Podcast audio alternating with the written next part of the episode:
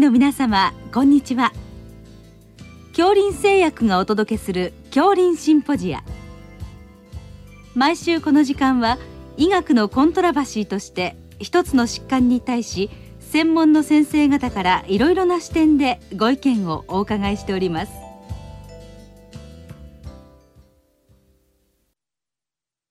シリーズ高血圧糖尿病の管理に向けての17回目。SGLT2 阻害薬 GLP-1 受容体作動薬の正しい使い方と題して佐賀大学内科主任教授野出光一さんにお話いただきます。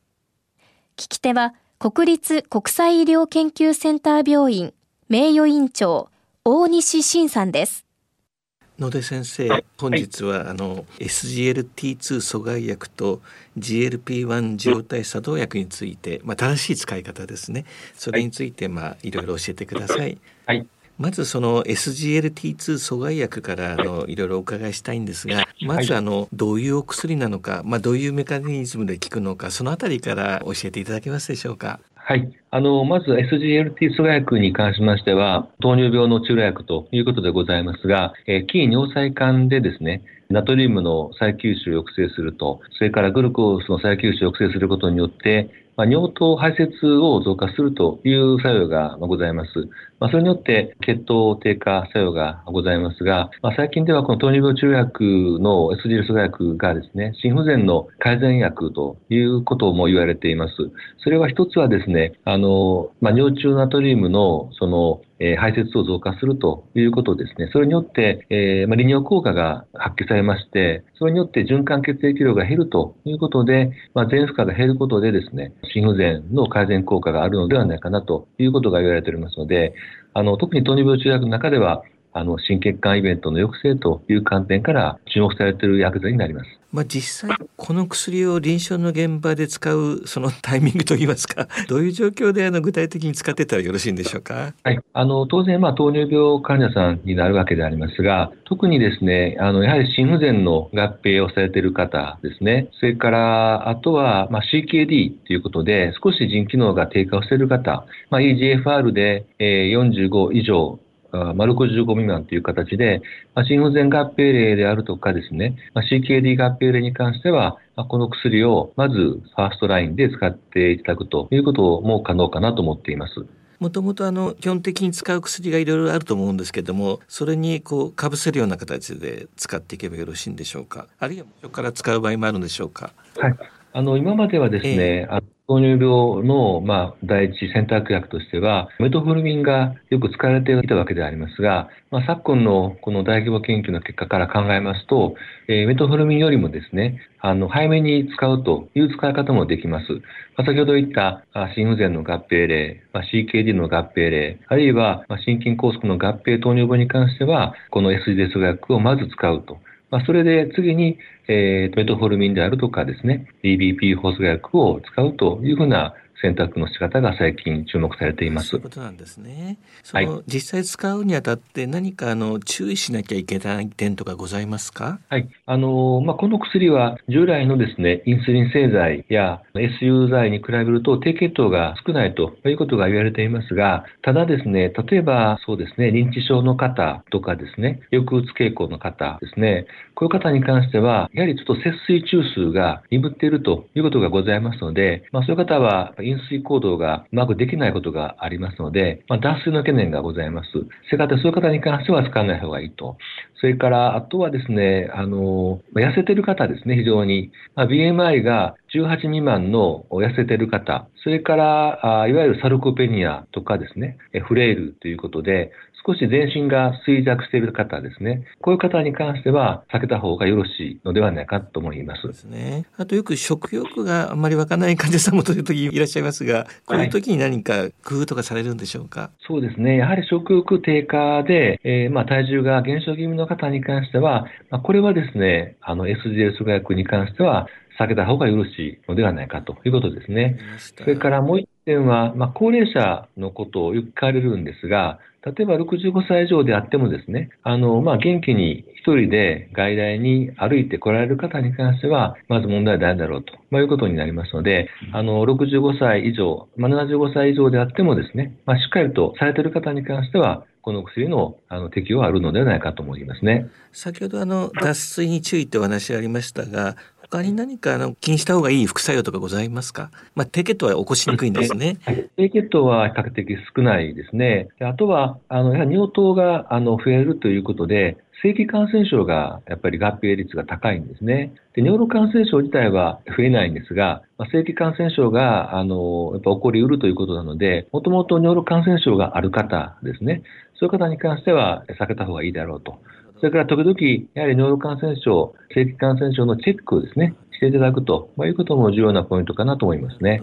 お薬は結構何種類か出てるようなんですが、何か使い分けとか特徴の違いとかあるんでしょうか？あの、この SGL2 薬に関しては、あまり構造式があの薬剤ごとに変わらないんですね。で、今までの大規模研究の結果を見ましても、あの背景因子が違うだけで、アウトカムが違うんですが、あのそれは共通した結果が得られております。したがって、まあ、どの薬剤に関しても同じような作用が期待できると思います。ただ、やはり大規模研究の結果を見ますと、まあ、最近日本で使われている薬剤に関しては、まあ、エンパグロフロジンですね、それからダパグロフロジン、それからカナグロフロジン、この3剤が、あの、日本の海外のデータの中では、あまあ、エビデンスが豊富にあると、まあ、いうことになりますので、まあ、そういった薬剤を使うということも一つの考え方だろうかなと思いますね。ありがとうございます。それでは GLP-1 受容体作動薬について、まあ、どのような薬なのか教えていただけますでしょうか？はい。これは、あの、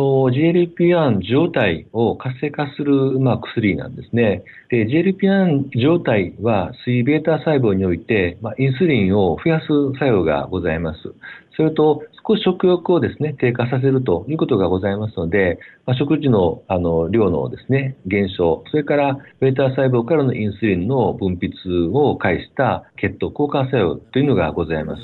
で、一方でですね、この GLP-1 状態作動薬を用いた大規模臨床研究におきまして、えー、心筋梗塞、それから脳卒中、心血管死というふうな動脈硬化性疾患を抑制するという結果が得られております。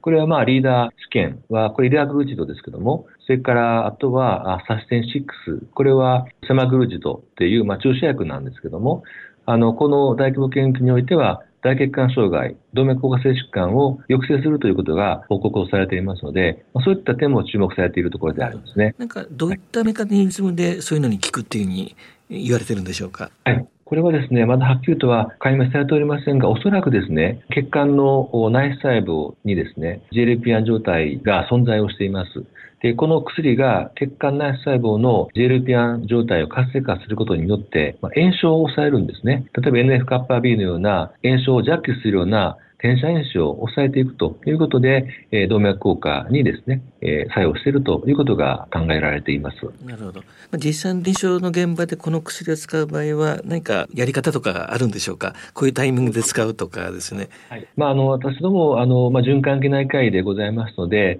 あの2型糖尿病の方に対してまずこの薬を使うことに関しては注射薬でございますから、 first line で使うことはあまりないんですね。やはり先ほど言ったように SGL 阻害薬を使う、それから DBP 放射薬を使うと。でそれでも、やはり血糖効果が不十分であれば、その DBP 補助薬をこの GLP-1 状態作動薬に切り替えるという使い方をいたします。特に先ほどお話したように、動脈硬化に対して抑制効果がございますので、もともと冠動脈疾患のあの重症の方ですね、あるいは、ま脳梗塞、アテローマ血栓性脳梗塞がある方、こういった、ま大血管障害を有している方に関しては、あ3番目ぐらいにですね、この薬を入れていくということはよくいたします。そうなんですね。何か注意する点とか、はい、周りを副作用とか、何かそういった点はございますか？そうですね。あの、大きな副作用はあのございませんが、やはり注射薬でございますから、まあ、妊用性に関してそういうものがうまく使えない方に関しては、あの、避けていくと。特に先ほどお話した認知症とかですね、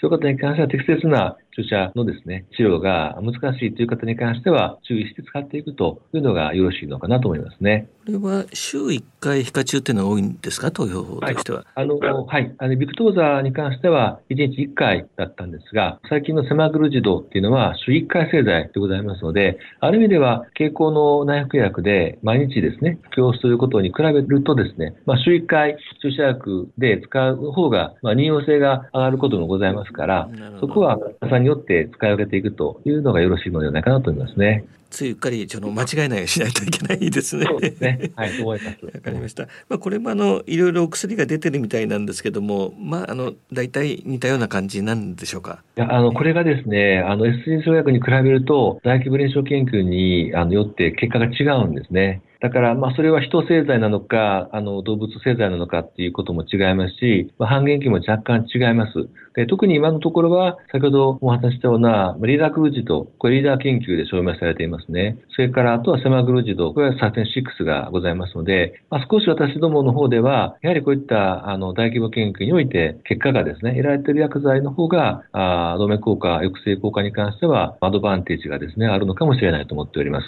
今日お話伺いました SGLT2 阻害薬と、この GLP-1 受容体作動薬、まあ、どちらも心血管イベントを抑制するということで、この2種類のなんかその使い分けといいますか、なんかお考えございます？ですかね、そのあたりは、ね、えー、はい、ありがとうございます。これは、あの、ADA、米国糖尿病学会、それから ESC、ヨーロッパ循環器学会も同じようなステートメントを出しているんですが、心不全の傾向が強い方に関しては、SGL 阻害薬を使っていくと。一方で、動脈硬化性疾患ですね、ASO とか脳梗塞、心筋梗塞等が合併されている方に関しては、むしろ GLP-1 状態作動薬を使っていくというふうな使い分けがございます。ただ、いずれにしても、両方合併している方も多いということから考えると、まあ、将来的にはこの2剤をうまく組み合わせていくことがですね、まあ、心筋梗塞のあの再発予防であるとかですね、心筋梗塞からの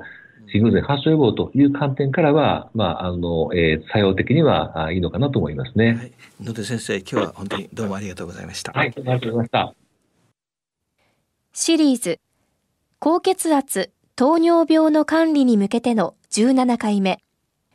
SGLT2 阻害薬、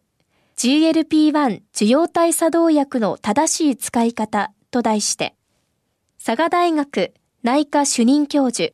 野出光一さんにお話しいただきました。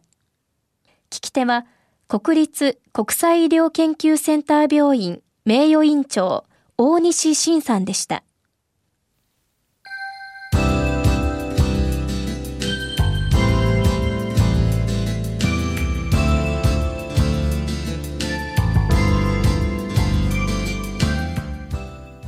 それでは恐林製薬がお送りしました恐林シンポジア来週をどうぞお楽しみに。